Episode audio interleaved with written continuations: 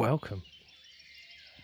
in a very surreal surrounding.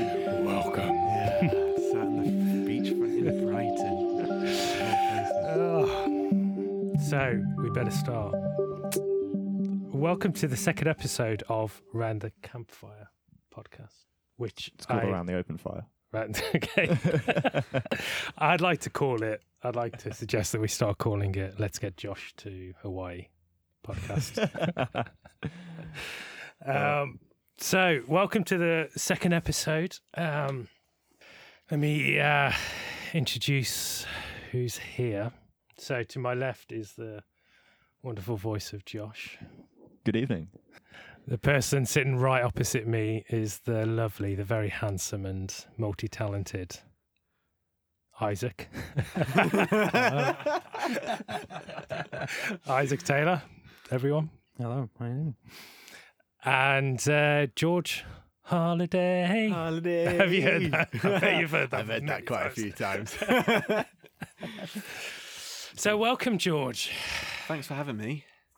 So let's just give you a little reminder of uh, this crazy uh, experiment in podcasting.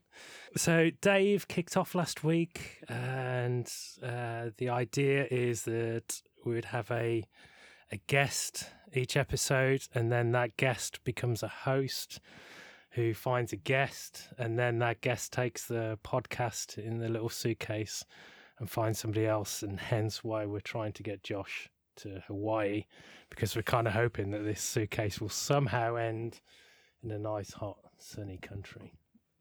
Please. Yeah. Please. Yeah, not on the cold, cold seafront in Brighton. Yeah. But somehow we've ended up, as George has said, in a cold seafront, Brighton, in a very, very cold van. It is cold. Mm. Yeah, no heating at the minute. It's a bit of a bit of a downfall. So, uh, George, let's kick off. Who, George? Who are you? Who am I? Yeah. I often ask myself the same question. uh, so I'm a musician. I'm a songwriter. Um, we, I, I, I live in a bus at the minute. I say we because the reason Isaac's with me is he's here most of the time doing writing, and um, I changed my life by moving out of my apartment in Leeds.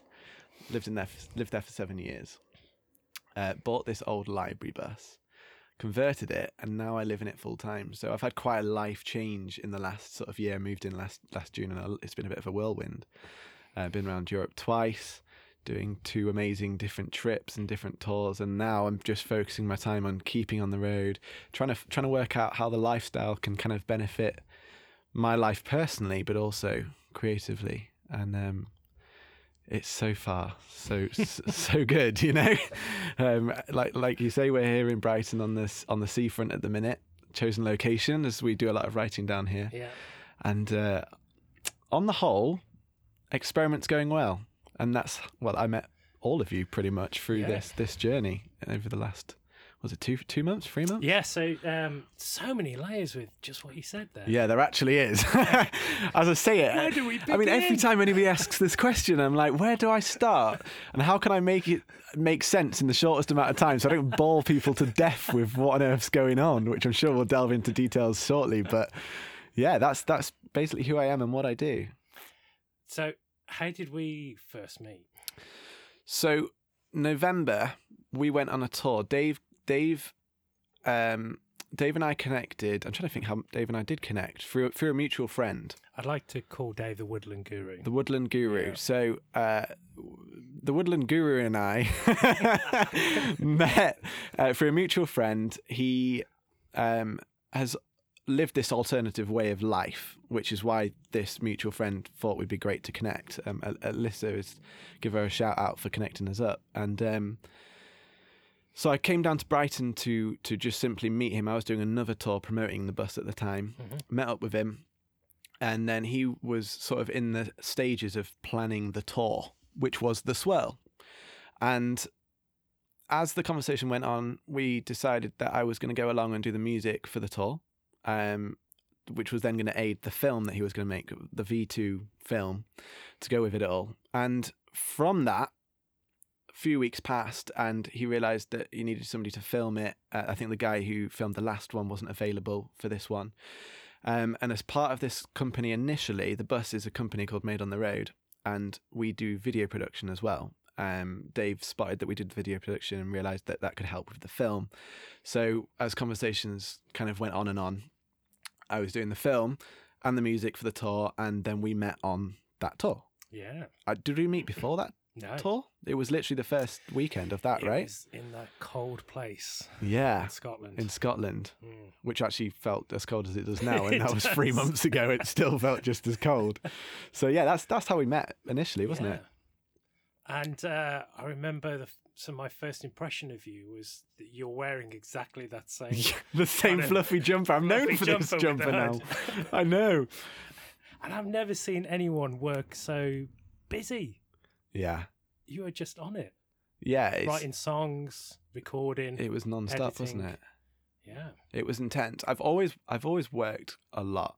Like I really love my work. I don't necessarily love to work, but as a result um, of loving the work, I work a lot. So uh, it was good to have the team with me actually that worked on the tour with me. The Jody, the tour manager, um, Ruben, the other camera camera two guy. He, Yeah. he it was great to have that team, but it was still really intense, wasn't it? It was a, a lot Was. of a lot of stuff going on. And that's where I met you as well.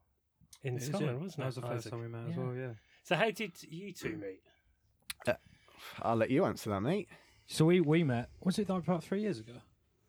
Um, probably a little bit longer. Yeah, on Yeah. on a gig, wasn't it? That was it. Yeah, of course. We first connected in was it Keighley? Keighley, it? where Which is yeah, my, where you're my, from? my hometown. Yeah, George was playing with a band then, and I was playing. Um, and yeah, we just had we we got chatting. you were supporting, weren't you? And then and then you, was, I remember you being stood at the bar, denim jacket. It's like a love story, this, isn't it? it is. denim jacket, double denim. You wear.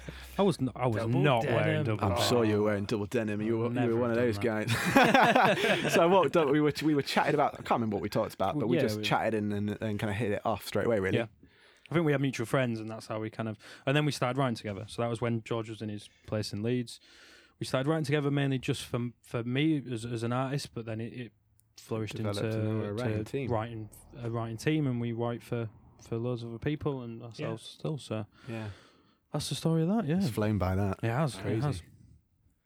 And I forgot to ask, what do you do, Isaac? Uh, so I'm a, I'm a, I'm a singer. I'm a musician. I'm a songwriter. So I'm, I'm an artist myself. I release music. Um, but I'm a songwriter as well. So um, that's me, musician, singer, songwriter. And it'd be great just to talk about so the typical week that you've spent here on the seafront of Brighton, you two working together like that. How, Yeah. does, how does that look like? Um, it's essentially like moving in, moving into a flat with your mate, really. So we, we you join in on your daily cooking Yeah. and joining in on something on Netflix, smashing a series out in the evenings. But um, at the same time, the best bit about it, the way it works best for us, is that we just try and go out and do stuff. Like last night, we went and sat on the beach because the sunset was incredible. Um, we took the guitar down with us, and we ended up just writing a song. Like down on the beach, so it's not like go to your office kind of working relationship. It quite literally is No. live together and then through that you find inspiration so this evening just before you arrived we were talking we our heaters are down at the minute on the bus which is Mm. why it's so cold it would normally be warmer than this and um we were literally sat talking about it and then you had the guitar in your hand and then you started singing something in a joking way about the bus breaking down Being so cold, but Being then so it actually cold. started to sound. and then we wrote a song well started writing a song about struggling musicians and, and how that works so it works really great actually Yeah, the way we do it because we get on so well and can just live together whereas Yeah. some songwriters or some people you write with it's not that straightforward because it feels a bit more like you're there to do a job you know like you're there to write a song Mm-hmm. Yeah. so it does it doesn't feel as free whereas with us it really does feel free there's no time limit on it and that's the best thing about sort of living together whilst you're in that process I think it's a there's a lot of normality with it. Like you said, cooking. So it's this undertone of normality and then really abnormal things that we're doing at the same time. So we'll cook dinner and then but then we're on the beach writing songs and yeah getting artists in and writing. So it's this really nice like homely thing. But then we're just doing Yeah. really Yeah. cool different things and that's why the bus works and that's why that it's the beauty that of the bus team works as well. It really is. Like I, I don't play guitar, but I picked up the guitar and started writing a song the other day whilst you were cooking You dinner. do take you? a good picture with the guitar, though. Yeah. Ah, that, that was this week. Isaac's been the, the photographer. it's been working well. Never take photos. Yeah, but you were cooking dinner the other day, and I picked up the guitar, and I was just wandering around playing, and we just wrote a song whilst he was cooking, and it's like you get that freedom that you don't get in an Yeah. office or a studio or whatever. Yeah. Like it's a very different way of doing things, isn't it? Absolutely. So that's that's probably your average day. Would you agree? yeah, I'd Yeah. agree. That's an average day on the bus. The beauty of the bus. The beauty man. of the bus. So tell us about this bus. Try and describe what this. Yeah. So to any listener that was at school and had the library, or just lived in a village or a town where there was a library bus that used to come round, and we're talking what nineties was that? Nineties, early noughties. Um, library bus used to come round. I was a kid in the 80s, and I remember. You had library bus I as had well, so it library goes back bus. to eighties. I wonder if I'm sure it went seventies or whatever. So, um, used to be a library bus. I, it's a fun story actually with the bus because a guy bought it before me from the council. It was on the Isle of Man, so it only did eighty thousand miles when I bought it, but that was just round in circles. So. Um, because the council owned it, it was serviced every 3,000 miles. It was basically, engine was just starting, you know. The guy who bought it from me, he he started some very bad bodge jobs. Some of the walls were literally held up with like gaffer tape, kind of kind of job. Um, and then he won the lottery, so he won a million pound on the lottery. And then it was obviously like, there's no point me building this bus anymore. I'll just buy a fully done, finished bus. So he, I know he's bought an RV himself now. I took it for a good amount of money. I paid eleven and a half thousand for this Right. and then spent nine months doing it up. Um, the build was only three and a half thousand pound. So overall, it was about a fifteen thousand pound project. And I realised if I live in this for two and a half years, Mhm. it pays off what I would have spent on rent in my apartment in Leeds. But I have the asset of basically being a homeowner, I guess, at the same time. Um, so that's that's how that project kind of happened. But I actually really initially wanted to do it in a little van. So I'm a piano player, Mhm. and um, friends like Isaac and that were jetting off to America and writing songs, and I couldn't just like put my piano on the on my back and just get on a plane. So I was going to build a little studio in a van, not going to live in it. It was just going to be a portable studio. Mhm. And my mum found this. She saw an advert for it and was like, George, I know it's not exactly what you were looking for. It's a bit of a bigger project, but just thought I'd show it to you. So I went to look look at it, and the, the week later, put a deposit down on it, and I was a bus owner. Then I had to take a HGV license, so I'm now a lorry driver. and uh, yeah, that, and, and and it was kind of as simple as that, but um, an exciting whirlwind because you know amongst those decisions, I then decided to live in it as well. It was like it went from being a small business decision to being a life complete lifestyle change. And just if anyone hasn't seen the bus or Yeah. haven't seen any of your vlogs, it's basically in three parts, isn't it? So you've got like a bed living section at the Yeah, I got a back. double bedroom at the back. Um, the middle section then is kitchen on one side, and then um, toilet and bathroom, shower on the other. And then the front area is that sort of sofa. We're sat currently on sort of three chairs around the front, um, which is like the creative space, the meeting room, whatever you want to Yeah, use it for. recording Cards studio, room, recording uh, studio, t- big TV on the wall for your fun social times. But it's great to work on as well. We've had a guy that uh, came in here with a drone connected the drone screen up to the screen and he was flying it around whilst watching it on the screen. So it's really fun to be it's a fun creative space Yeah. as well as being really practical to live in as well. If anybody wants to look at it now whilst you're listening to this podcast, it's at Made on the Road UK.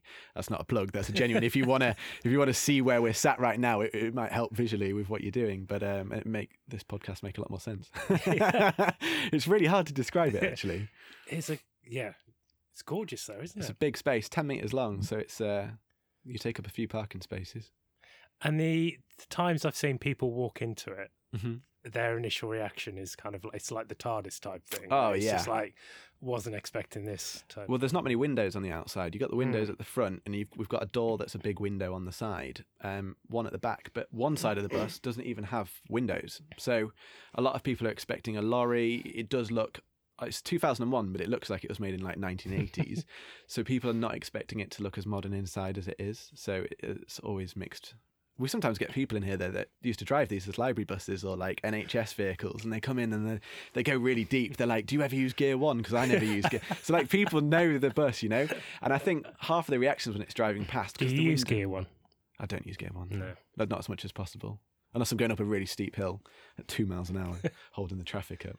But also, when people are walking in front of the bus, because the windows are so big, they can kind of see in. They're like, "Oh, that's that's a house. Like that's so you get some people that are like that reaction, and you get the some people that are reacting because they just it's nostalgic. They Yeah, remember being yeah. a kid and this thing turning up outside their school.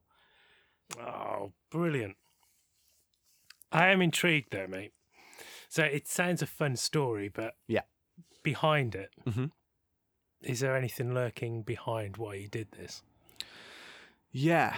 Um, I th- I didn't realize this connection when I first started doing it, but I have a big um, connection with an upbringing that was heavily not heavily based, but there was a connection to business and and money to a certain extent. So my parents have their own business, um, built from my my dad's originally a carpenter. Um, so he was making tables, chairs, just sort of th- items that people could buy they've built that up to a full kitchen company now. So they, people go in, dad designed the the whole project, then they manufacture it in the workshop, which is on site at home, and then um, through his skills, then built this beautiful house. But it's quite a big house that they got for real low amount of Mm. money. But as a kid, I remember growing up and people knew us, my, myself and my brother, as sort of the rich kids of the the village, so to speak.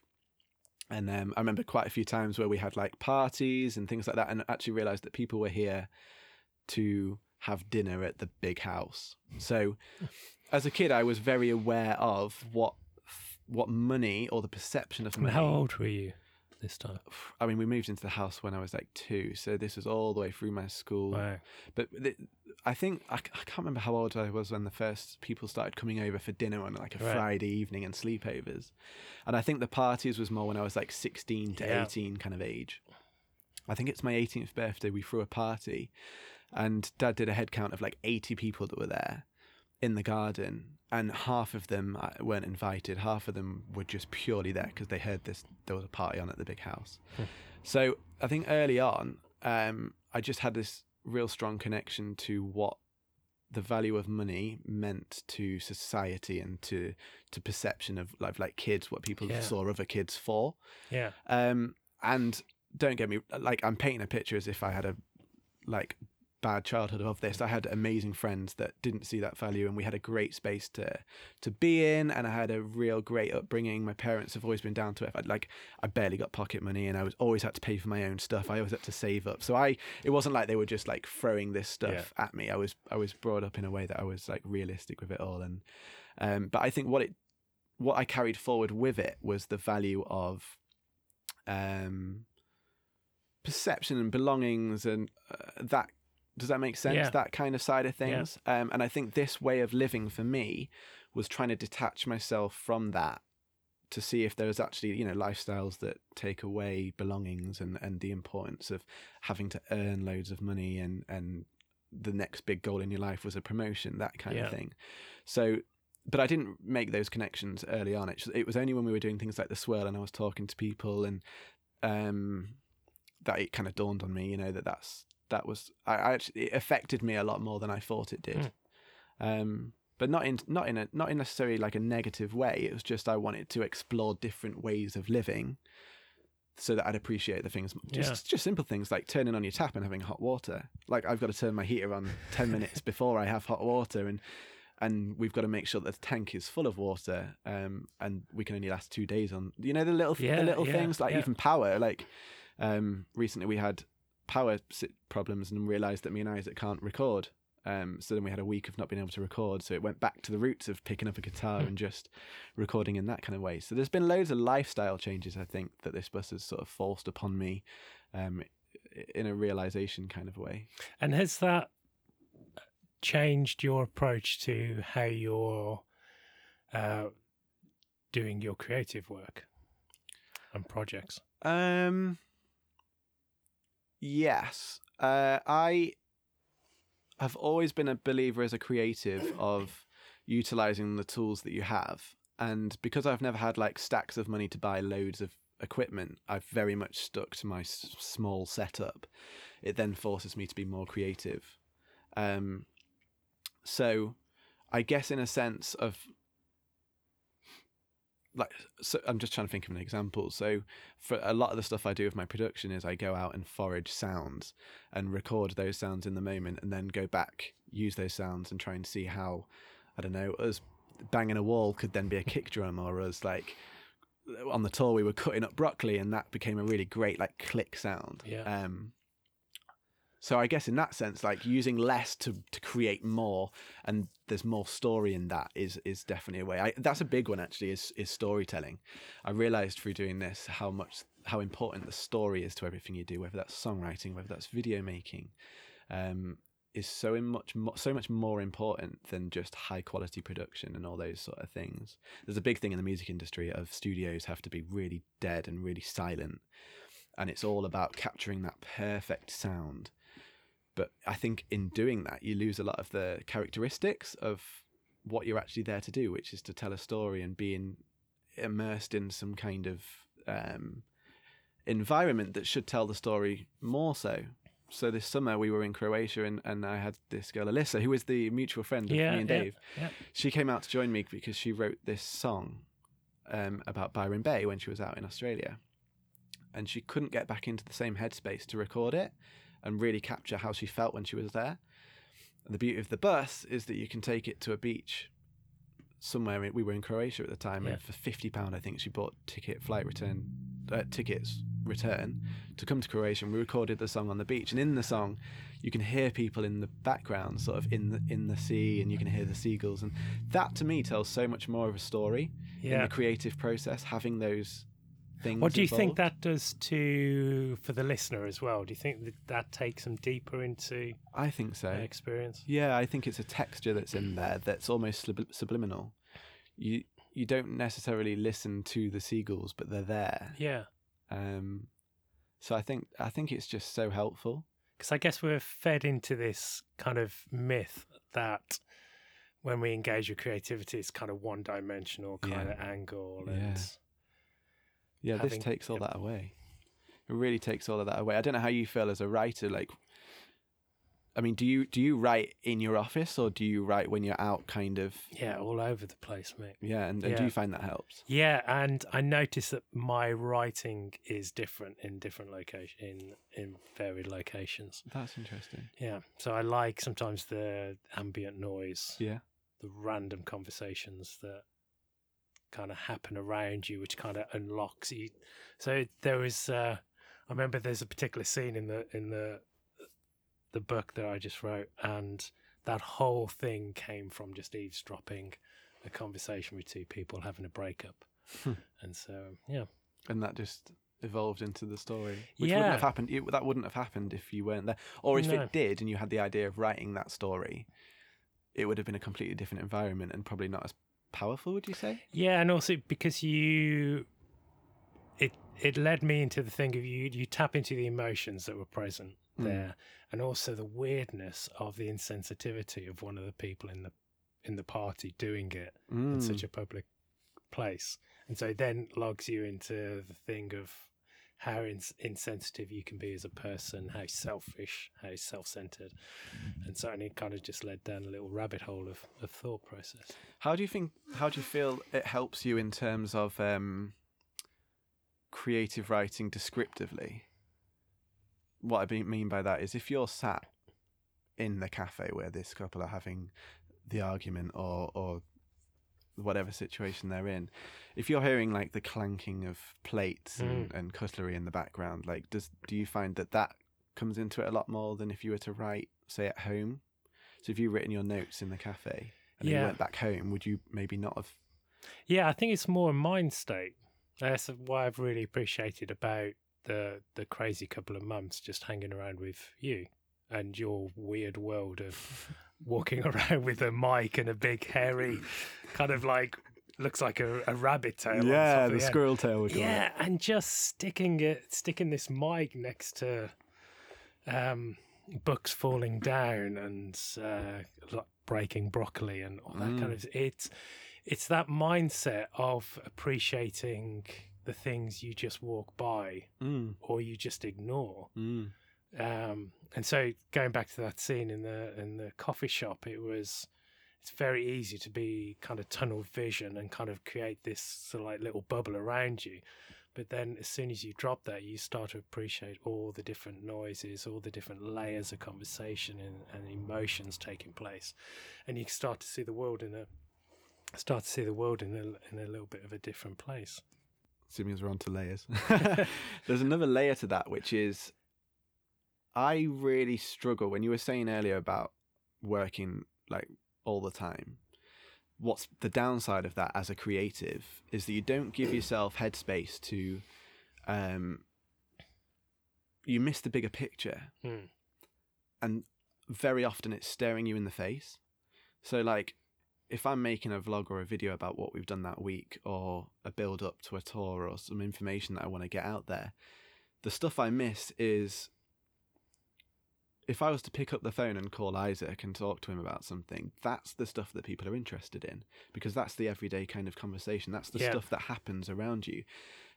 But I think as a creative, it's quite common to look too deep into it and you're trying to Mhm. find something that's not staring you in the face. Yeah. So if we were sat on the beach last night writing a song about being in a nightclub and drinking drinks, you're missing the bigger picture of where you are and the stuff Yeah. that's around you that's just staring you in the face. And actually, people want to people want to join you on a journey. And and if you're missing or you're if you're like creating those journeys through your imagination, I think that's just then harder to d- deliver. That people are going to connect with that in the same way.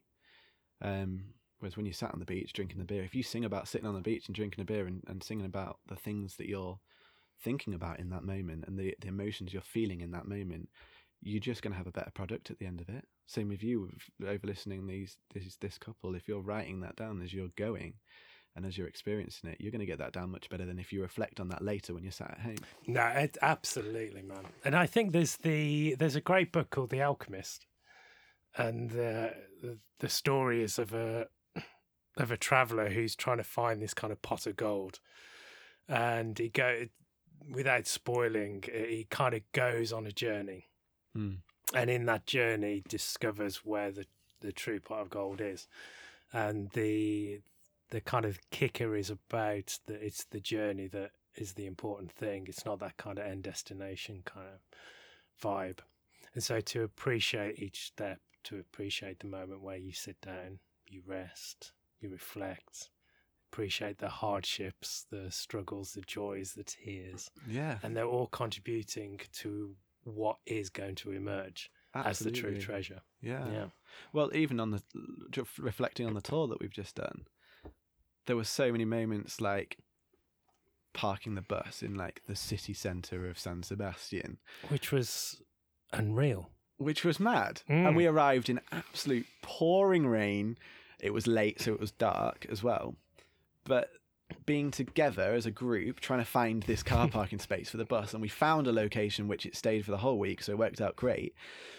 But actually, it felt more satisfying finding that space and working together to try and find that spot. Um, and when we found it, it was so much more satisfying. Because I mean, the the city just give a indication. The city's basically underground car parking. Yeah. and um, really small car park spaces on the street. Mhm. Yeah, Yeah, and that's so it. This It was impossible to find. Was yeah, Yeah, but it was the togetherness. It was the doing it as a group. It was the journey of doing that made the end result a lot more satisfying. I know that's and that's even in just an everyday mundane thing Mm. like just parking. So if you feel the power in something like just parking, I know it's a bus, so it's it's not just parking your car, but yeah, that that time to not enjoy the journey, but I think it's important to recognize those moments of the journey as as so that when you get to the end result. and that tour was there, wasn't it? It was it was full of joys and tears. Yeah, absolutely. and uh, they just built so much more from those moments. yeah, And it's really something that you take for granted in the smallest of ways. Um, when things go wrong, working through it is is sometimes the most rewarding. Well, most of the time, I think the most rewarding thing with anything you do in life. And what was uh, your experience on the tour, Isaac? Because you were there for I was only Scotland. there for Scotland, yeah, unfortunately. I couldn't go on the rest of it. Um, it, it's quite hard to put into words. I think it was, it was one of them. I really didn't know what to expect. Expect going. Um, I was kind of just going along to to be a musician. I was going to play on one of the evenings, but um, George was the link and was like was helping provide musicians basically for the tour. But also, as that bleeds into it, it's just a lot of creative people kind of getting together. I didn't really know what to expect, but it it was like perfect timing for me just to like personally and uh, just as a creative and, and as a musician it just came at such a sweet spot for me where i really needed to just get out a bit and just go somewhere i'd never been before And why was that, mate? just I was just getting a bit frustrated. There was one thing or another with with music, and you know, and I'm I know it'll happen again in, in music. It's the the industry can be frustrating, but I, I was nice that I've learned that if those frustrations happen, and it's one thing or another, and um, We had that thing with your record label just before yeah, we yeah, came out without name dropping anything, but I think it's interesting for you to say. Yeah. I was, and it wasn't, and it is, and it's not. Um, it wasn't. I would never bash people like because it wasn't a, a bad thing that No. kind of happened. It was just a, it was just a a circumstance. point of the label I was with where it just wasn't working. But we both acknowledged that that was fine. But the process of that was quite frustrating Mm. at points. Um, and then creatively that impacted on me because I was then self doubt started creeping in and a bit of is this good enough? And everything I was writing I was questioning. So I was in a really rubbish spot before coming, um, and it was just the perfect time just to come away, just uh, get in touch with just the most amazing group of people, just have a really good weekend, and, and also be able to share songs and music and have such a great reaction from people. Um, it was just a great Did, weekend. did, the, did the gin help in that healing process? it, it didn't harm it. yeah, in Scotland, we were we were at a gin distillery. That was the venue, Yeah. um, and it was it was an amazing spot, super beautiful place. But yeah, the gin was definitely helpful. You It wasn't bad, was it? I uh, it was a perfect venue as well. It was the um, it's kind of like a bar stroke lounge, somebody's lounge. with, Yeah. Aga and um, we're all huddled around, trying to keep warm. Yeah, Just the piano in the theme of corner. Corcovado. Proper bar, didn't they? They had a Proper proper bar. bar. with like all the bottles on the Oh, shelves and um, the bar staff. They We were had amazing. bar, Everyone bar was just staff all weekend Yeah. for whenever you wanted your gin for breakfast if you wanted it. She was there. Bless her. Espresso martinis for breakfast. Yeah, yeah. But Yeah, that was great- my first introduction to you, mate. And Mm. it was that I it's Likewise, the um, if uh, if nobody's ever listened to your music, the the song that really hit me, was just like took my breath away, Mm. was uh, Mercy. oh, thank you. Oh, It's just sort of when you hit that, and it's um, so if nobody's heard that song yet, Hmm. um, have a quick Spotify. listen Let's to it. listen to it. It's on, it's Yeah. Spotify. yeah. Spotify, iTunes, Yeah. all that. Yeah, yeah. Um, yeah, always the rawness and honesty of your Thank you. voice and performance was like breathtaking. Man. Thank you. And You were there as well, Josh, weren't you? I was there. and that's all I have to say about that. went out. Uh, yeah, yeah, I was partaking. It was. I mean, it was a, yeah. Isaac's set was uh, something else. It was. Thank you. I've, uh, in fact, I have a video of, of you singing, and I I, actually, I watched it yesterday. Oh, mate, that's Wow. Just by coincidence, I was. ju- Yeah. I, I just I can't even remember why. I, ju- I just like I was like ah, I've got that video, and uh, and uh, yeah, listen to it back. And it was just amazing. Thank you. Um, but there's, there was something, and it kind of leads back to what we spoke about on the last podcast with friendship and the values of friendship. Yeah. Was we'd we we travelled together for a couple of days beforehand, and we'd got comfortable with each other, and we're in this yeah, like you say, this beautiful bar, this lovely intimate setting at the end of a long day together, making gin and going on walks and things, and when you started singing and it was it was personal, it was raw and sounded lovely. For me, a lot of that was was the being, hmm right? It was it was no one trying to achieve anything other than just to enjoy it and to sit there and be with each other. Uh, and it was lovely It's the reason why you're the producer of this podcast. Because you Josh. bring up because I segued. Good for the segues. Just to um, remind of those kind of values we spoke about last week. Um, so we kind of came up with what are the kind of themes of what makes friendship. And it was appreciation of diversity, dependence, being is what you just talked about in emergence. But it's been, yeah, I think one of the things that stood out, and I must admit, when I, I was really nervous for the Scotland one, because I had no idea really who was going to be around, and you think being in a room full of creatives, one of the things that's going to be is just a ton of ego Mm. and like trying to outdo each other and blag it in different ways Yeah, yeah, yeah. and there is none of that. And I think there's there's something valuable in that essence of being is you you become vulnerable and honest with one another in different ways, um, which kind of took us into a space where there is just richness with the content that we produced and the conversations that followed. Yeah, absolutely. I've got no more to add to that. Like that's it's the perfect way to Yeah, that kinda describe exactly what happened. Yeah. Like I've never felt um, a a connection with a group of people as quick as that ever. Um, just being able to to get into a group of people and them all get together. And I think it's probably because of what you're saying. e- Egos were stripped. If there were going to be any egos there in the first place, they weren't there when we got there. Yeah. Um, and it was just a bunch of, even take the, the creative aspect out, just it was just a bunch of people, kind people, who just were let's just have fun and share. And I've never, I've certainly never experienced anything quite like that.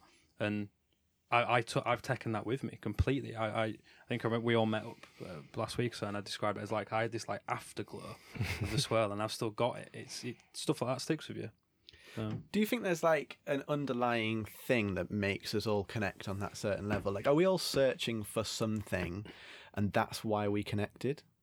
Or do you think everybody has this thing in them? Like, could you have thrown 30 randomly selected people, put them in the room, and that worked? Would have worked? Or is there something deeper? Wow, what a good question. that's that's just Big Brother, isn't it? yeah.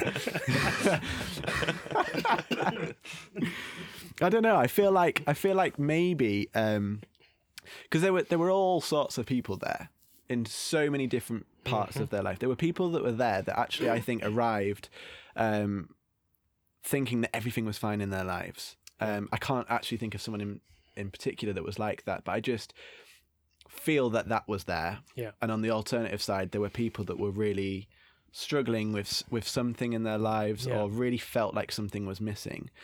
But I'm just wondering if maybe everybody felt like something was missing, or there, there must have been a reason why we all turned up in the first place. It can't all be down to the trust of Dave. Like there must have been something that we were there f- to find that we just didn't know Yeah. that we were there to find.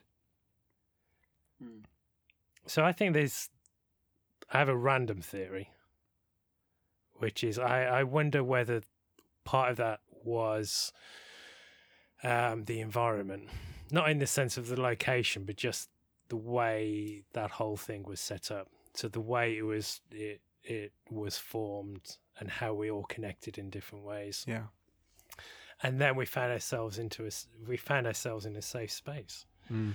and so it it it allowed us it invited us as such to to um, speak in a different way and i also wonder whether there is something about i think you're right we're all wired like that but we're so constrained to um, keep our masks on or to have some sort of illusion and live a some sort of fake Mm. idea of who we are and there's such a, a beautiful moment or a releasing moment when in a safe environment we can just drop that mask and just be who we are Mm.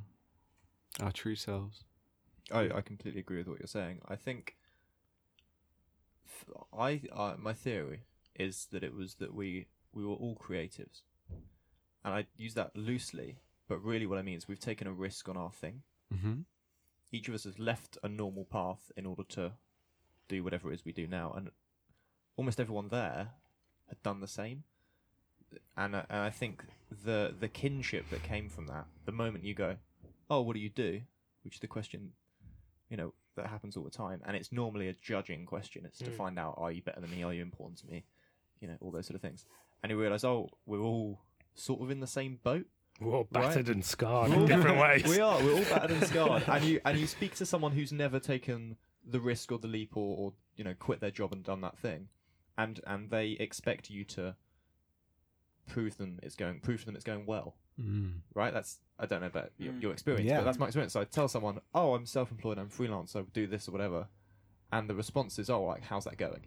Yeah. Right? Like, "Oh, have you have you really messed it up yet?" Yeah. like, co- yeah, come on though, you're young. Like, you'll get a proper job soon, you know. And I think that for me, that was like a really nice moment to realize, ah, I like these guys know it can be rough, Yeah. Mm. and also know it can be great, and that and and there's just that flows. Yeah, it was like having the Mm. comfort blanket of knowing that you had people there supporting you, whether it was a yeah, like whether things were going well or things weren't going well. It wasn't. It wasn't whether things were going well or not well that was the focus of any of the questions that were being asked. yeah. It was just how's it how's it going in the sense of like where are you at on your journey.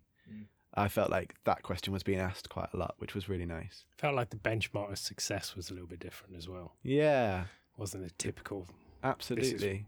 This is my definition of making it type thing. Yeah, I There guess was in something soc- deeper than that. in society we only really have we only really talk about how much are you earning or like have you been promoted are you a manager that Yeah. like those are the benchmarks aren't they whereas when you're in the middle of Scotland in the middle of nowhere your benchmarks are oh you're alive good congratulations you're doing well in life you've succeeded very different benchmarks It's interesting you say that because actually, I've not even really thought about it until just then. But that the different benchmark of success. That's maybe one another reason why I connect with it so much is, and you'll know this as a musician as well. Is when you're talking to other musicians, not not not every musician, but it's how you doing. It's how many streams have you got on this? Are you signed? Mm. Have you got a Yeah, manager? How yeah. well are you doing? You know, and but in that environment, nobody gave a damn about Yeah. that. They didn't care how many streams I've got on Spotify. Is, is your stuff, like, is your music, Yeah. does it speak to? And that's what the benchmark was. And that was just totally refreshing to be in a group of people that didn't care if I had a thousand or a million streams on Spotify. It didn't matter to them. no Um, that was nice. That was just nice, like to have that. well it takes it back to the roots of the one-to-one Yeah. thing Mhm. like I- I know you're the same Isaac is whenever I write a song, I want to connect on a one to one level. I want to sit and show you, Andy, the song and feel your connection to that song. And I think what's been lost is that actually the people that are making stacks, or on the surface, what it looks like is the people are making stacks Yeah. of streams and stacks stacks of cash off their songs are the people that are just writing to try and connect everyone in one loose kind of metaphor of a song. Um, and what the, the swell did in every location was brought it right back down to that one to one connection with every single person Mm. that was there. And that's something you rarely get in society Mm. now. Um, I, say society loosely as well. I'm thinking like towns and cities and the busy, the busy places on Earth. Yeah. So yeah, that's Which is why I love what you're planning to do now, mate. It's your your crazy idea for this year yeah, is bonkers, isn't it? yeah, absolutely mental. Brilliant. yeah, I guess um, to fill to fill the listeners in on on what's going on. So from the first of March, I'm setting off for six months to write an album, and record it, and then first of September it's got to be finished and complete, and I can't sort of do any editing. It's like got to be ready to go first of September. But the idea behind that is that I want to be going and meeting people that are at various levels of of um, capabilities as a musician. Um, so some people, I, I put I put the project out there and just let people get in touch about um, whether they want to get involved, how they want to get involved. There's people on there that haven't sung for years, but they just love it and they want to somehow get involved in that again. And there's there's people that run choirs um, that want to get involved and in some way, shape, or form, I'll get them on the album and Isn't write with brilliant? them or record with That them. is just awesome. yeah. And then from that, I want to kind of give. Like, I'd love to just like work with a, a choir of kids and give the kids 100% ownership in terms of on paper of that song. So I don't think I, I I don't know. I'll put it out there that it, it might earn bring some money in, and then it would be great to to see that they've earned that 100% royalties of that song. Um, to remove the ownership from Yeah. some of the songs myself. Um, I mean, along the journey, I'm going to have stuff I'm going to want to write and sing about, and Um, I want to get different musicians in to play the guitar or play the drums or just get people involved in ways that I currently don't know. But it will be the journey is is finding out how to get them involved. So yeah, it's a bit of a, a mad concept, really, but it'll be fun. And the, I think the most scary thing about it is I don't know what's going to happen. I don't know what this album currently sounds like. I don't know. Um, I don't know every single person that's going to be on the album. They might be buskers that I meet in in Spain. They might Yeah. be. Um, I don't know. They might be you guys. you can come and, and beat Mate, you some don't sticks. hear me and- singing. Ah, but well, maybe maybe you've got great tapping feet. we'll record. I, this, I Mate, my claim to thing. fame is that when I used to play the drums, um, my bum caught on fire playing You- the drums. How? Film it. You've never heard this story? No, I've never heard this. I don't think. Well, some people will have done, but I feel like most people definitely won't have done. I was part of a band, and we we had our moment of nearly getting signed, and um, we our first break was a support artist to be a support artist for a particular um, singer songwriter, and uh, it was our first big gig, and we was really excited, and our opening track is imagine a different, uh, an alternative version of Dire Straits for Nothing, uh, Dire Straits Money for Nothing Yeah. thing. So you got that big bass sound, and then the drums kind of kicked in.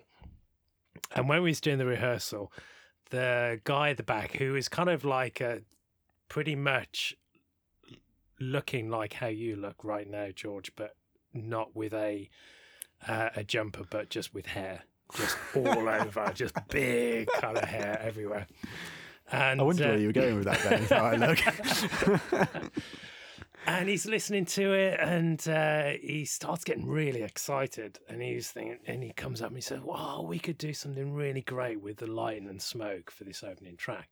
He says what we're going to do is when the bass the lights will go down uh, when the bass kicks in i'll get a big spotlight under your drum stool and we'll pump some smoke going and then the spotlight will kick on and you'll be kind of like this silhouette figure through the smoke and then when you start doing the the fill-ins he says well can i kick some lights going. And i'm like this young kid just like this is just like the Sounds dream epic. you know? Yeah, yeah, yeah. and we're all kind of excited for it. And uh, and so the rehearsals kick off fine and all that kind of stuff. And then the uh, concert kicks off for real. And and, and it's true it's like the, the lights went down. Um the bass kicked in and it's like butterflies in my stomach because it's like it's so excited. It's like my big moment, moment. It's like moment. I'm like the Phil Collins you know type thing. I can do that. Um in the air tonight type big Phil sort of thing, and um, and the smoke is all around, and then the spotlight kicks in, and it's just cool. I'm just like having a whale of a time, and then I start smelling something, and it's and I'm thinking this is weird, and then the keyboard player to the left of me, it's like his face, is just like full panic because this industrial spotlight right under the drum store got altered a little bit, and so the drum store is kind of like the wood, and then it's all made of foam, and it was the oh, drum store that was it started to smoulder and then get on fire. And so I'm like starting to panic. I stand up, still trying to be the kind of like committed artist, like doing all these drum f- films, not wanting to ruin our kind of moment of success. And then uh, all I could see running down the hall was this big Chewbacca type guy holding a fire extinguisher. it's like, Wait, did, so did, did you finish the song? uh, no, it was kind Oh, of like, he comes over, sprays the thing, and it was just like, yeah. That's a big. So that was my moment. That was my moment And of. did you have any more moments after that? Uh, we carried on as a band for a little bit. But, Okay. uh, I was just really hoping that wasn't yeah. your final moment. Like that's it, career over. but yeah, Like, oh, the seat's getting warm. I'm feeling the pressure. but you know what I. It must be the nerves. But you know what I love about that project you're doing, mate, is I mean it's just the madness of it, Yeah. and the craziness of the journey, where it's going to take it, just like falling into the arms of creativity. Mm. Uh, It's really yeah. interesting, actually, in the fact of many people have written albums where they've just collaborated with so many people on the album. And what's really strange is it feels like it's miles away from that. Mm. Like so many people have done a big collaborative album before. That's that's nothing new.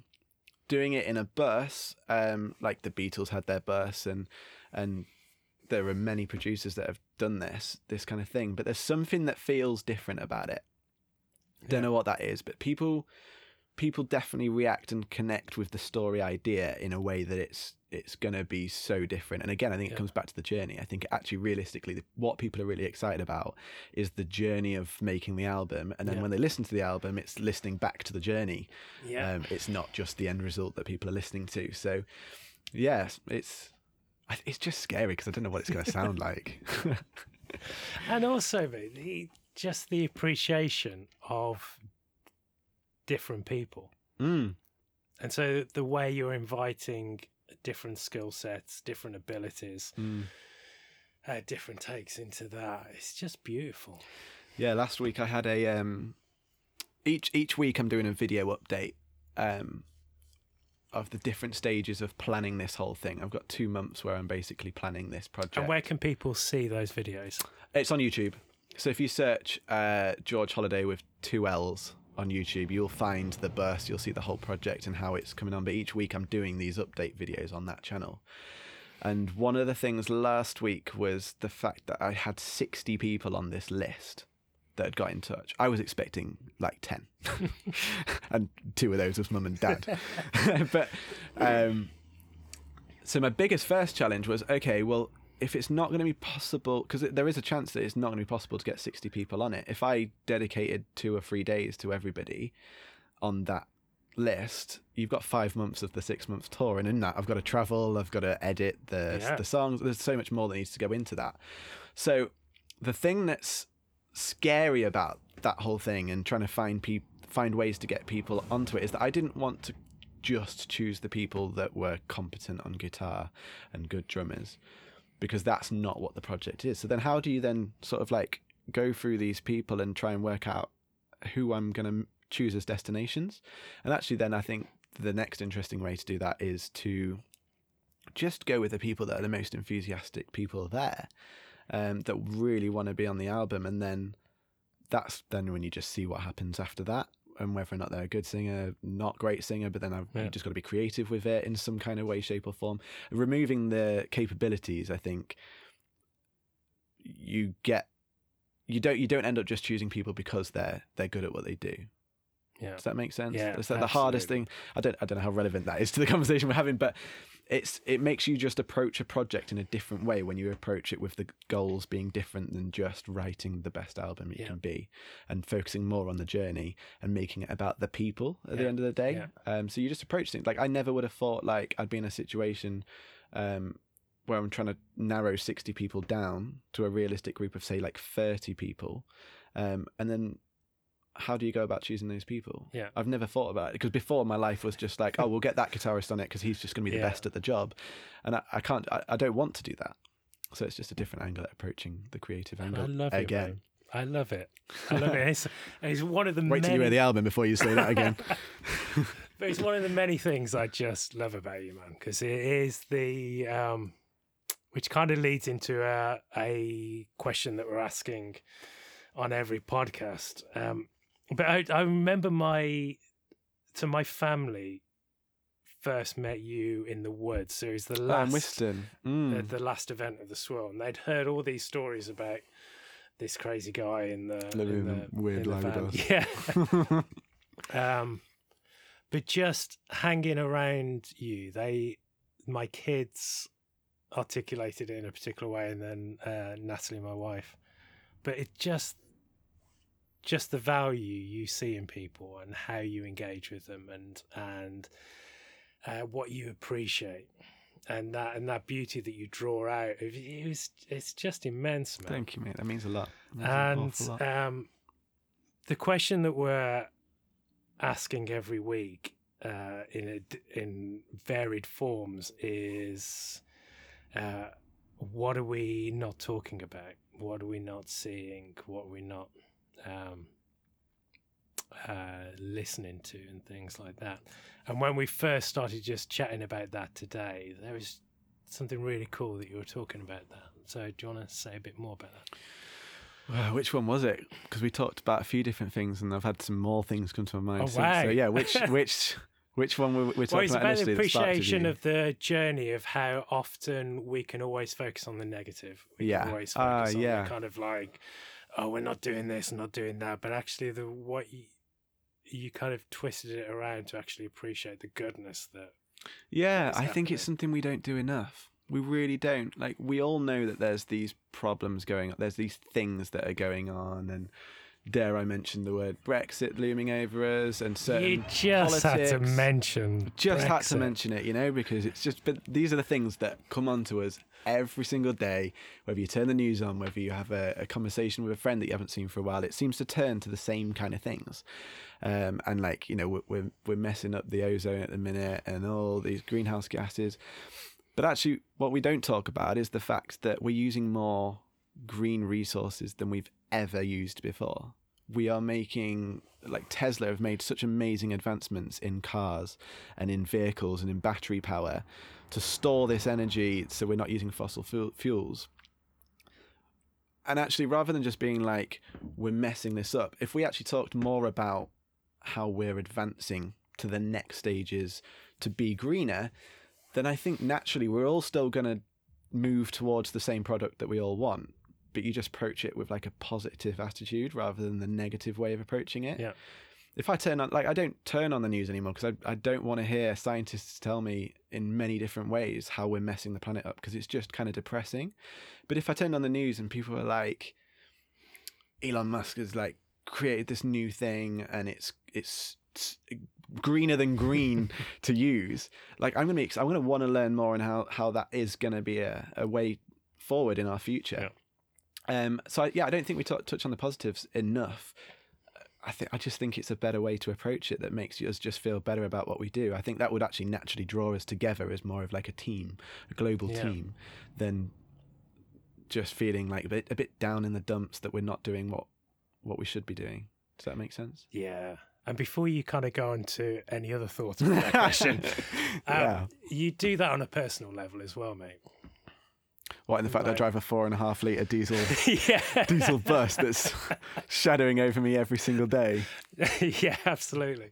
No. I was thinking more of the um, the appreciation of the goodness in one another, and um, you just pull that out of people, and the benefit of that is th- that people start to appreciate what they're doing and their contribution, whether that's their contribution through art or just contribution with uh, with how they are with friends or Yeah. what they're doing in the job. You you have this kind of innate ability. I don't know whether it is that whether it is that kind of hairy jumper of yours, or something, but it is it, you.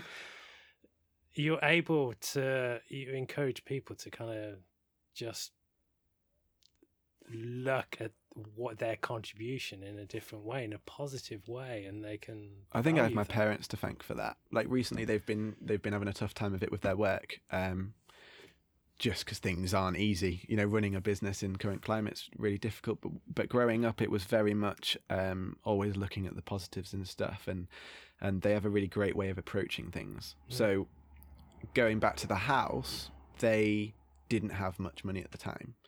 But what they realized that if they bought a place that was derelict and put in loads of time and effort and had family time, like building the place to build a family home, the end result was 20 times nicer and more enjoyable and better Yeah. and stronger as a family than just buying a house that's already done and, and actually Yeah. working to have the money to just buy a really nice house. They've always approached things in a in from the opposite side. Yeah. So I- I definitely have them to thank for that Yeah. kind of way of thinking. And I think when you then draw that back to, to people as like a group.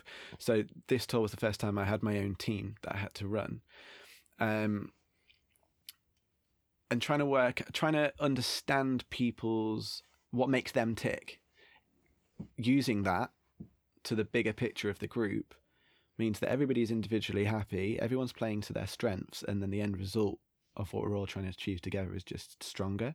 Um, and it's something I've learnt loads from the tour myself is just seeing people do their thing and just allowing them the space to do that. Mm. And I think that's something that maybe we um, don't do enough is allow people the space. I was watching a documentary with I was it with you? Um, the Coldplay. It was the Coldplay. Yeah, sorry, we did didn't watch that together. We've watched many. Um, so the Coldplay film that came out recently. Yeah. recently. There's a producer. What did you think of that? I thought it was fantastic. Yeah, I loved it. Yeah. I loved it. I had love the intro. Sense of humor. Yeah. Yeah, I was just about to say Yeah, the the sense of intro humor where was they're good. It saying, was about where he's like, "Do not get a shot of me walking out to stage." Yeah. First shot is him walking out on stage. "Yeah, I trust you. I trust you. Do what you do." Um, Shows friendship though, doesn't yeah, it? Yeah, absolutely. oh, it absolutely. does. It does. When you, when when you realise that's setting the tone for Yeah. the whole film, you know it's going to be a good film. um, but there's a moment in what's the, who's the producer? Yeah, Brian Eno. Brian Eno, yeah. and he he always has this thing where he just lets people get to their end result before anybody else can make a decision on whether that's the right or wrong way to do things. That's great. It, I- amazing. I, I I now use that in my productions when we have groups of people on here. It's like if someone's got an idea, I used to be really impatient with it, really impatient. And if I couldn't see something going a certain way, I just kind of saw it as a waste of time. And actually, to let people, if they've got a vision, let them get to that vision first, and then everybody else then can discuss like whether it works or not. And that's fine. If it doesn't work, that's still fine. But you you don't know what you're then going to discover that you maybe wouldn't have if you didn't let that person get to where they saw a song going or or, or whatever you are as a creative. I just thought it was an amazing piece of advice that Yeah. um, and I think there was a lot of that on the Swell tour in all of us. Like we all brought something to the table that contributed to the bigger picture. And actually, we need to let those moments happen. We need to let people do and get to their end result. Because I think we just we, we missed so much amongst that. We've just I guess that we didn't when we were saying there's no egos in the room when we were on each Mm. location. Um, that allowed space for, for everybody to have their say and do their thing. And then I, I just think you just get an amazing result every time if you allow that to happen. Yeah. Which beautifully leads on to another value of Yeah. the friendship thing, which was uh, dependence. Yeah. where it also encourages you to realize that we need to do it together in different Yeah. ways. We complement each other, Absolutely. and sometimes it's the the hidden or the unseen that is complemented, Mhm. as well as the most obvious. Yeah. But before we go on to the phoning bit, was there anything else you wanted to add to that question? I mean, we've got another three hours. no, I think the, the there's another thing that Just really don't mention Brexit anymore. No, I won't. I'm sorry, sorry. I, I've I've mentioned. I've got it out of the way. Um, a big obvious one for me, staring me in the face, um, is this way of life, and alternate ways of living. Right. Um, which, when we were discussing, when you asked me the question of, you know, there's one question in this podcast that we want to go through all the podcasts, I was like, straight away thinking, uh, environment, politics, all the things that we Mm. are, are oppressive on us every single day. Um, and I straight away didn't think of the obvious thing, which was staring me in the face, which is the fact that I have a very alternative way of living. Um, and it's something that I guess my question to you guys and how you guys view this. Mate, you're not the host until next week. Sorry, just let, let me just try. this is my practice work. Um, I think it's really interesting to explore, like whether or not living in alternative ways is something that we should maybe all be looking at and looking into just that little bit more. The way that society is in towns and cities at the minute has been around for so so long, and I think we're at a stage now where it's showing its struggles. It's there's cracks in the system, and cracks in the way that we're we're living that maybe we should be looking at and looking into a bit more. So this whole like van life way of living is becoming more popular and it's not just it's not it's not just for like lowering your bills and stuff like that although these are things that I could talk about all day but, uh, but actually the bigger picture is is the community kind of side of it Mm. when you actually start putting your feet into these van life communities um, and meeting people that live the same, um, you just hear so many different benefits that I never would have discovered if I hadn't have just jumped into this. And I think it would be really interesting. I'd I'd find it really interesting if everybody sort of dipped their toe into just a different way of living. It doesn't have to be living in a van. It could be going out and living in a small community in the middle of nowhere and seeing how those people connect with each other on a daily daily basis. Um, but I think we're yeah we're really we're really stuck in the ways of living and to the model, and could it be a massive benefit to break the model everywhere? Isaac was saying earlier, you know, as humans, we are meant to be together. We're meant to be in communities. Um, we're not meant to be alone, and we are supposed to, I believe, sort of depend on each other for certain skills and certain assets that build a great group, a great community that is thriving and full of different skill sets. Um, and I think when you live in a big town and you're or you're in London and you've got your head down and you're on on your way to work, you we're missing all of that. There's, Yeah. There doesn't feel like there's any of that. So I don't know if you guys have got any thoughts on alternate ways of living or certain things that you've felt or been part of that you felt really beneficial in any way, shape, or form. Um, What do you think, Isaac? It's too cold. Join my world, mate. actually, on that point, you, you we were saying outside actually, there's new problems you discover by Yeah. doing these ways Yeah. of living. Like, yeah, it is too cold, but your problems are different than if you're in a house. Yeah. but you, the, but the, you have so many more benefits that you don't have if you're in a house, and different things that would be a small problem at home become bigger problems when you're living in a bus. But Yeah. yeah, I think because I mean, the so the first time I stayed in the bus, well, we did some, we did a little thing in Manchester for a night. But the first proper time was when, when we were in Croatia. I didn't know what to expect. I didn't, you know, but I was just like, this is amazing. Like, um, it's not. Maybe it's because I'm not. I don't own it. I don't have to park it. um, but it doesn't feel different. That much different to a house. No. You pull the curtains on a night. You get your bed made. You're cozy. You're safe. You're fine. But you have so many like fantastic opportunities simply because you're in a bus. So Mm. I totally agree with your point about that. People give it a try. Like have a go. Some people might just know it's not for them. That's fine. But give it a go. I think you'll be pleasantly surprised. After experiencing being on the bus, what do you think it is that people are afraid of not trying alternative ways of living?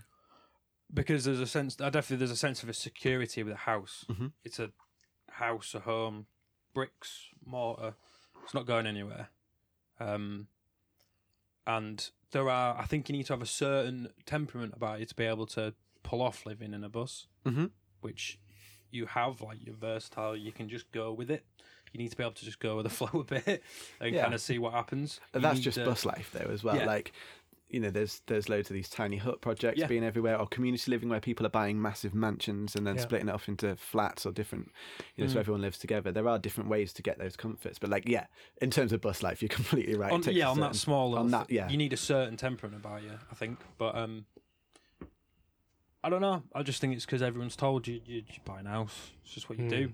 Mm. People don't think about it. You just oh yeah, just do just buy an house then.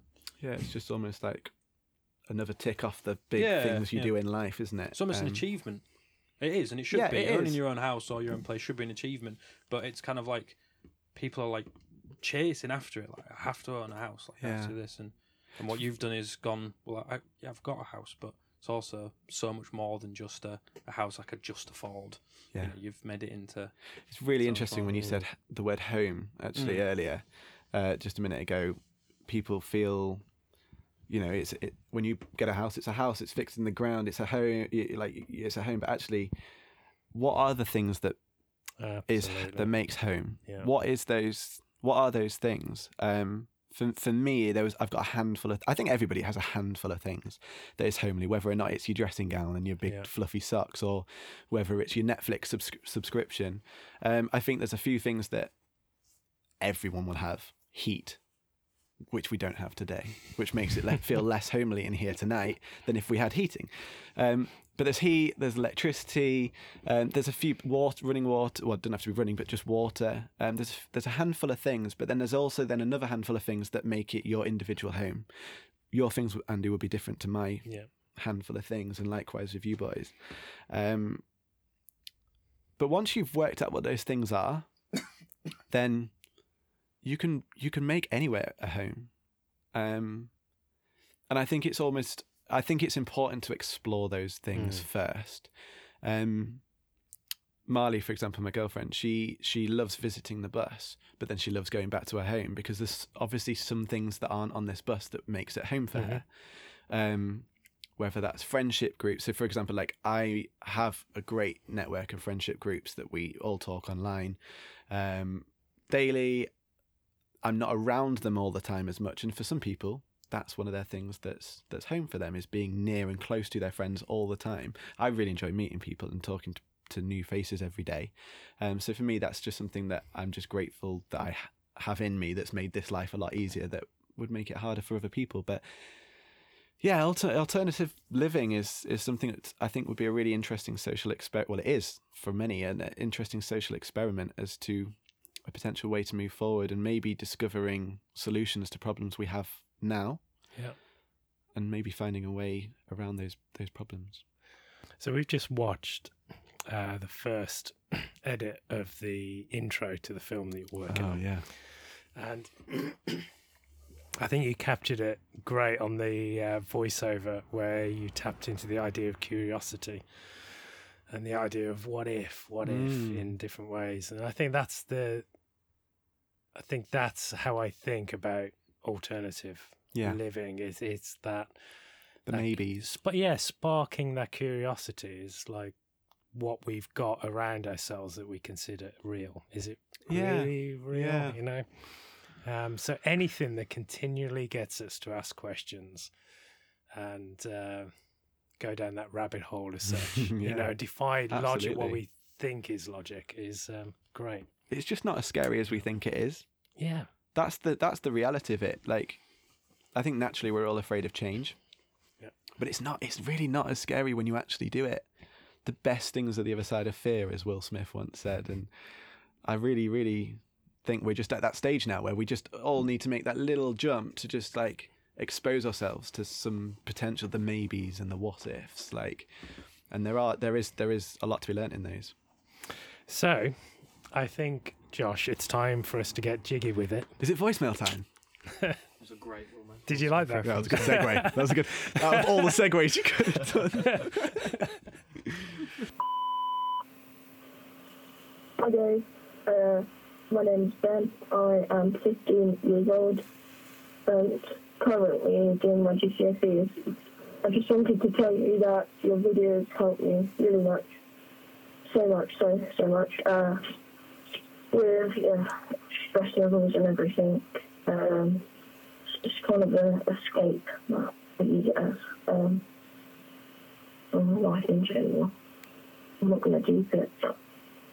But yes, um, just keep up the great work and thank you because your videos are much appreciated by so many people, including myself, and you are an inspiration. Thank you.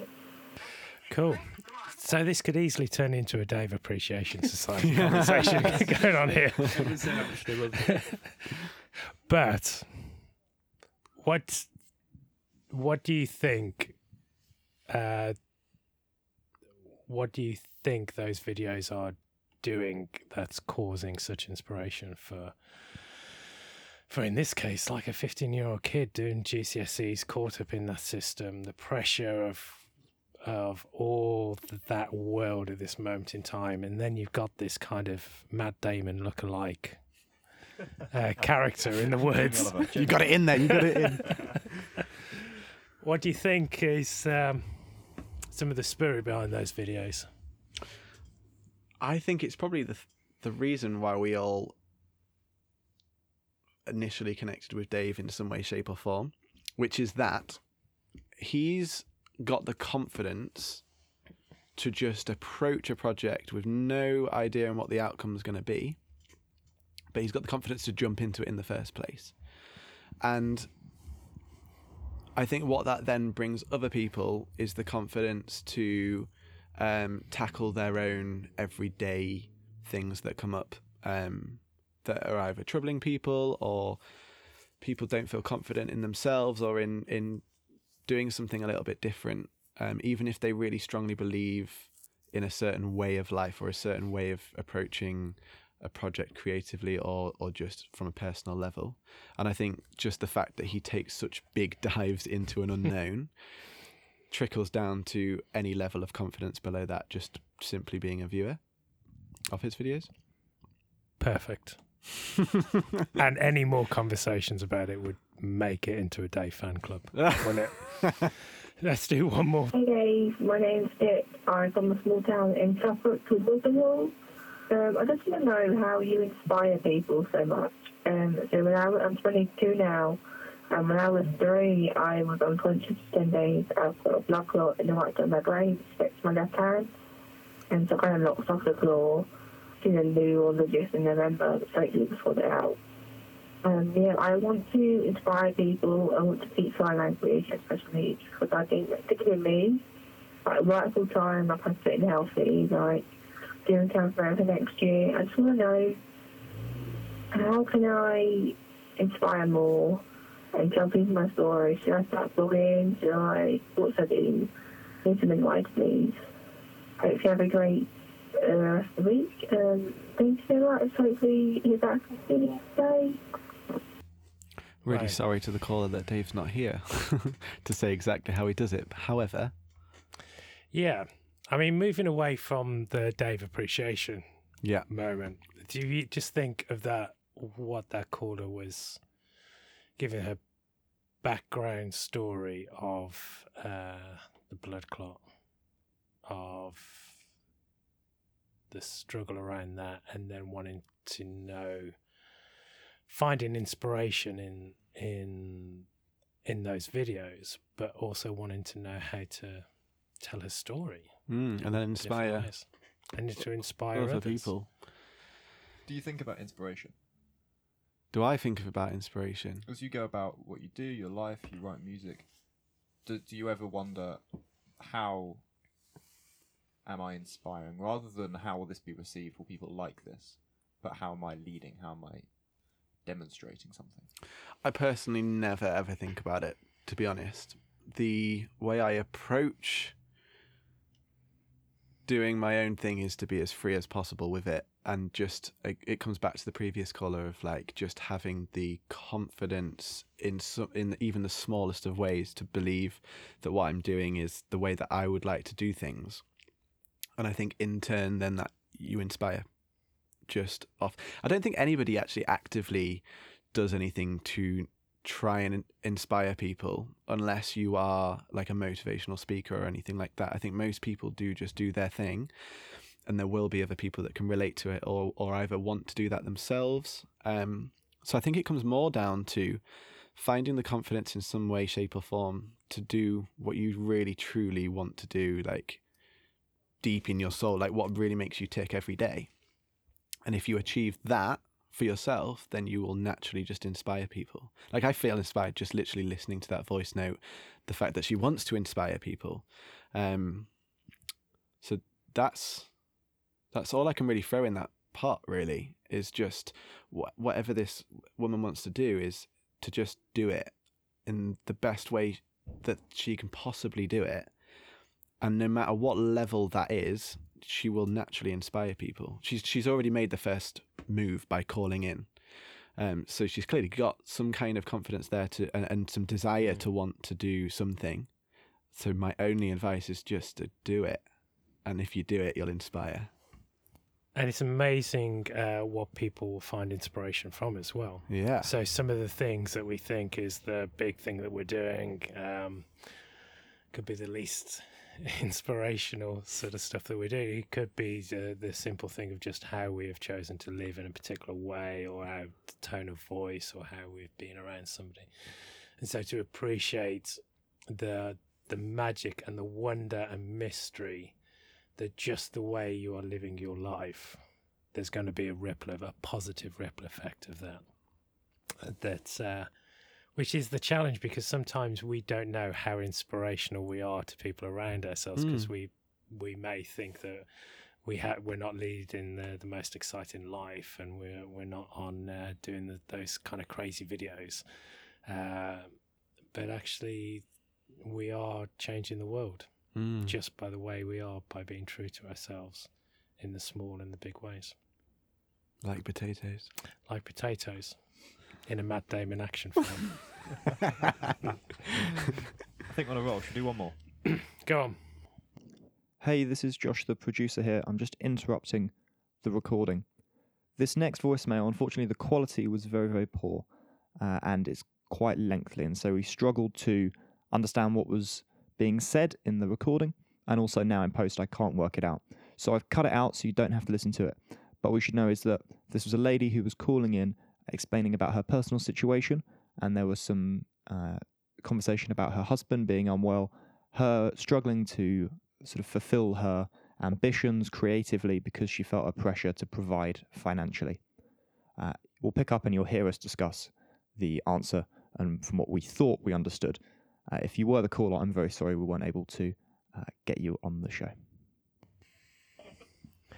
I think that's a question about money and the pressure Yeah, provide, right? and I also I think I picked up a about illness as well. Maybe. Yeah, near the beginning of that. Yeah, it's a, it's a difficult one, isn't it? It's it's again about redefining the values and what we typically as, assume of this is how we get the stuff out, and so um You're a, you're a creative, Andy, and you have a family. You have to provide more than the rest of us do. We kind of only cover for ourselves. Do you feel there's a pressure when you when you write, when you go to the coffee shop? Do you feel like there's a an underlying theme of of money that maybe skews your creativity?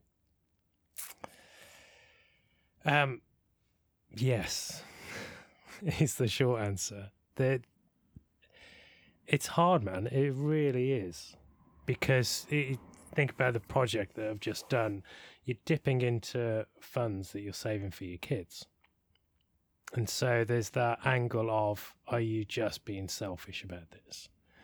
Um, and I think it's partly why I try to involve the kids as much as possible. My youngest is too young really to know anything, but my daughter has. She was there when I was writing, and she suggested things to go into the book. She was there when I pulled a group of people around a dining room table and said, "Hey, is there a different way we can do this book?" And so she got that kind of vibe of seeing some friends come and have a bit of fun of dreaming in a different way. And she was there in the crazy moment when a big lorry drove down our street, dropping off a ton of books that um, we just hoped is somehow that the, the the production process worked well well enough for it to sell. And she was there when did the first signing, and a group of people came around. And we raised a glass to celebrate that moment. And so, and the reason why that was probably the most important part of that journey for me was that I hope it's a tale that she holds as she grows up. That um, that she appreciates that sometimes creativity is not all glamour and is not all kind of lovey-dovey sort of stuff. It's sometimes it requires you to take a leap into the unknown. Sometimes it does require cost and sacrifice, and sometimes it just means just like how George is doing with the this kind of crazy album thing is is leaping into the unknown where you have no idea what's going to happen, and it is a gamble, um, but you just believe it. There's there's a there's a bit of magic that's illogical, but it's powerful, and um, I think that, and so it, there's that element with it, and you do have to make it work. It's like the you do have to do part-time jobs to bring in the cash in different ways, and there is a bit of sensibility to it as well. But I think it's regardless of whether you've got family or whether you're single, stuff. There are different elements of sacrifice, whether it's money, whether it's time, whether it's your career choice, whether it's how you approach approach your resources in different ways. It is, however you interpret it, it is about embracing the magic of that creativity, that mystery, and seeing where it goes. and then just trusting that some of that interpretation might be different to how you think it should be. So your limitations with something, you might not get that product out in the way you think it should get should go out. But but just going back to the how we've we've we've dipped into this story before today in the podcast is there's something about the authentic authenticity of a story of how you've produced something and the trials and tribulations, the success, the failures. And we're so conditioned to just present something that is the perfect thing, that Instagram kind of post. Um, and I don't think creativity is like that. You know, as we've, we've chatted earlier, it is that it is that raw journey, that vulnerable journey. And I think you're just authentic to that. You hold on to that tail, then that that art will come through and people will be inspired to follow that journey in different ways. Anything to add, Mo? Not really.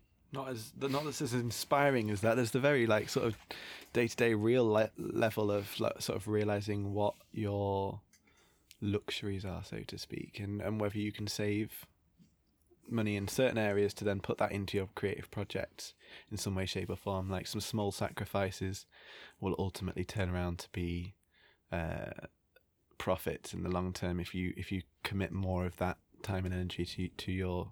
It's a scary thing, isn't it? Committing your time and energy and your finances to your project.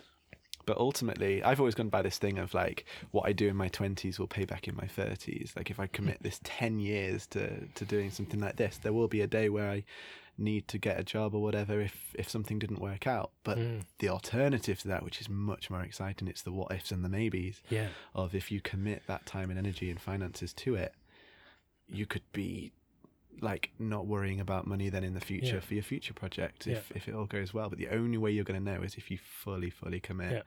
every ounce of you. And if that means living off tins of beans for five years, then so be it. It depends how much you believe, like how how in you want to go on those sacrifices and and what you class as a sacrifice in your life r- right now to put that into your project. And on the illness side, if, if we did hear that right, I think there's not to underestimate the the the story that she's gone through with that as well. So I think uh, there's something, whatever situations we go through, I think it does alter the way we hold a pen, the way we craft our words, the way we are with one another, the way we create a song. Um, and so, even in our brokenness, even in our kind of questions and struggles, there is a there is something very precious in that as well. That uh, might be really difficult for us, but others who hear that that vulnerable, broken tone, or that broken way we've we framed that paragraph on the page, our heart resonates with that, and in in that person's brokenness, they relate and we're able to find inspiration in that. So I think there's not to underestimate the story that they hold. for sure. And and you know your the like time. So so for me, the, the- just this morning I was planning my calendar, so what my weeks look like, um, for how I split my time, and only two of the seven days of the week are things that actually bring me money, Mm-hmm. And they're probably the things that are my least creative and least fun things to do. Right. Even though I'm fortunate that they're still things I quite like. Uh, you know, the, but the my pursuit of the other things I'm interested in, you know, that doesn't currently bring me money. Uh, you know, is provided for by that, and, I, and I've I've I've still have to have that balance. Yeah. You can't, I can't fully give up everything that earns me some money. It's about it is all about balance, isn't it? Mm. And I think there are some creative things that will never bring money in, just because that's just the area. And that doesn't mean you should do them because uh, money isn't success. as we were saying earlier. Exactly. Yeah. So so and, and and you can get a whole whole load of more benefits, like you say, by feeding and tapping into these other areas that don't bring you money, but they make you feel a certain strength in you to go and do those two days a week. And I think that's something you should just never underestimate. Like sometimes you just got to do what you got to do to feed to feed the fuel of your Mm. fire. Yeah. Wonderful. That's a great way to end. Well, it means So- there's no more Dave Appreciation Society. There's no more Dave Appreciation Ah. Society. And we even got a theme tune for it as well. I don't know if we Have we got it? Dave. Dave. oh, Dave, Dave. Dave. Where are you, Dave? Please come back to me, Dave. Are you looking like Matt Damon? Or Jamie Oliver. That is going to be the. that is the best jingle for this podcast. Thank you so much for joining us on Around the Open Fire. Andy, where can people get in contact with us? Yes, you can call us on 0208 19. Man, I need reading classes. 191 8728. Is that right? Or check the description of the podcast. Below. So thank you, George. No, thank you, Andy, so much for having me. It's been really fun. Thanks, Isaac. Thank you. Mate. Thank you for having me. And thanks, Josh. And we're getting you closer to Hawaii. One step closer. Yes.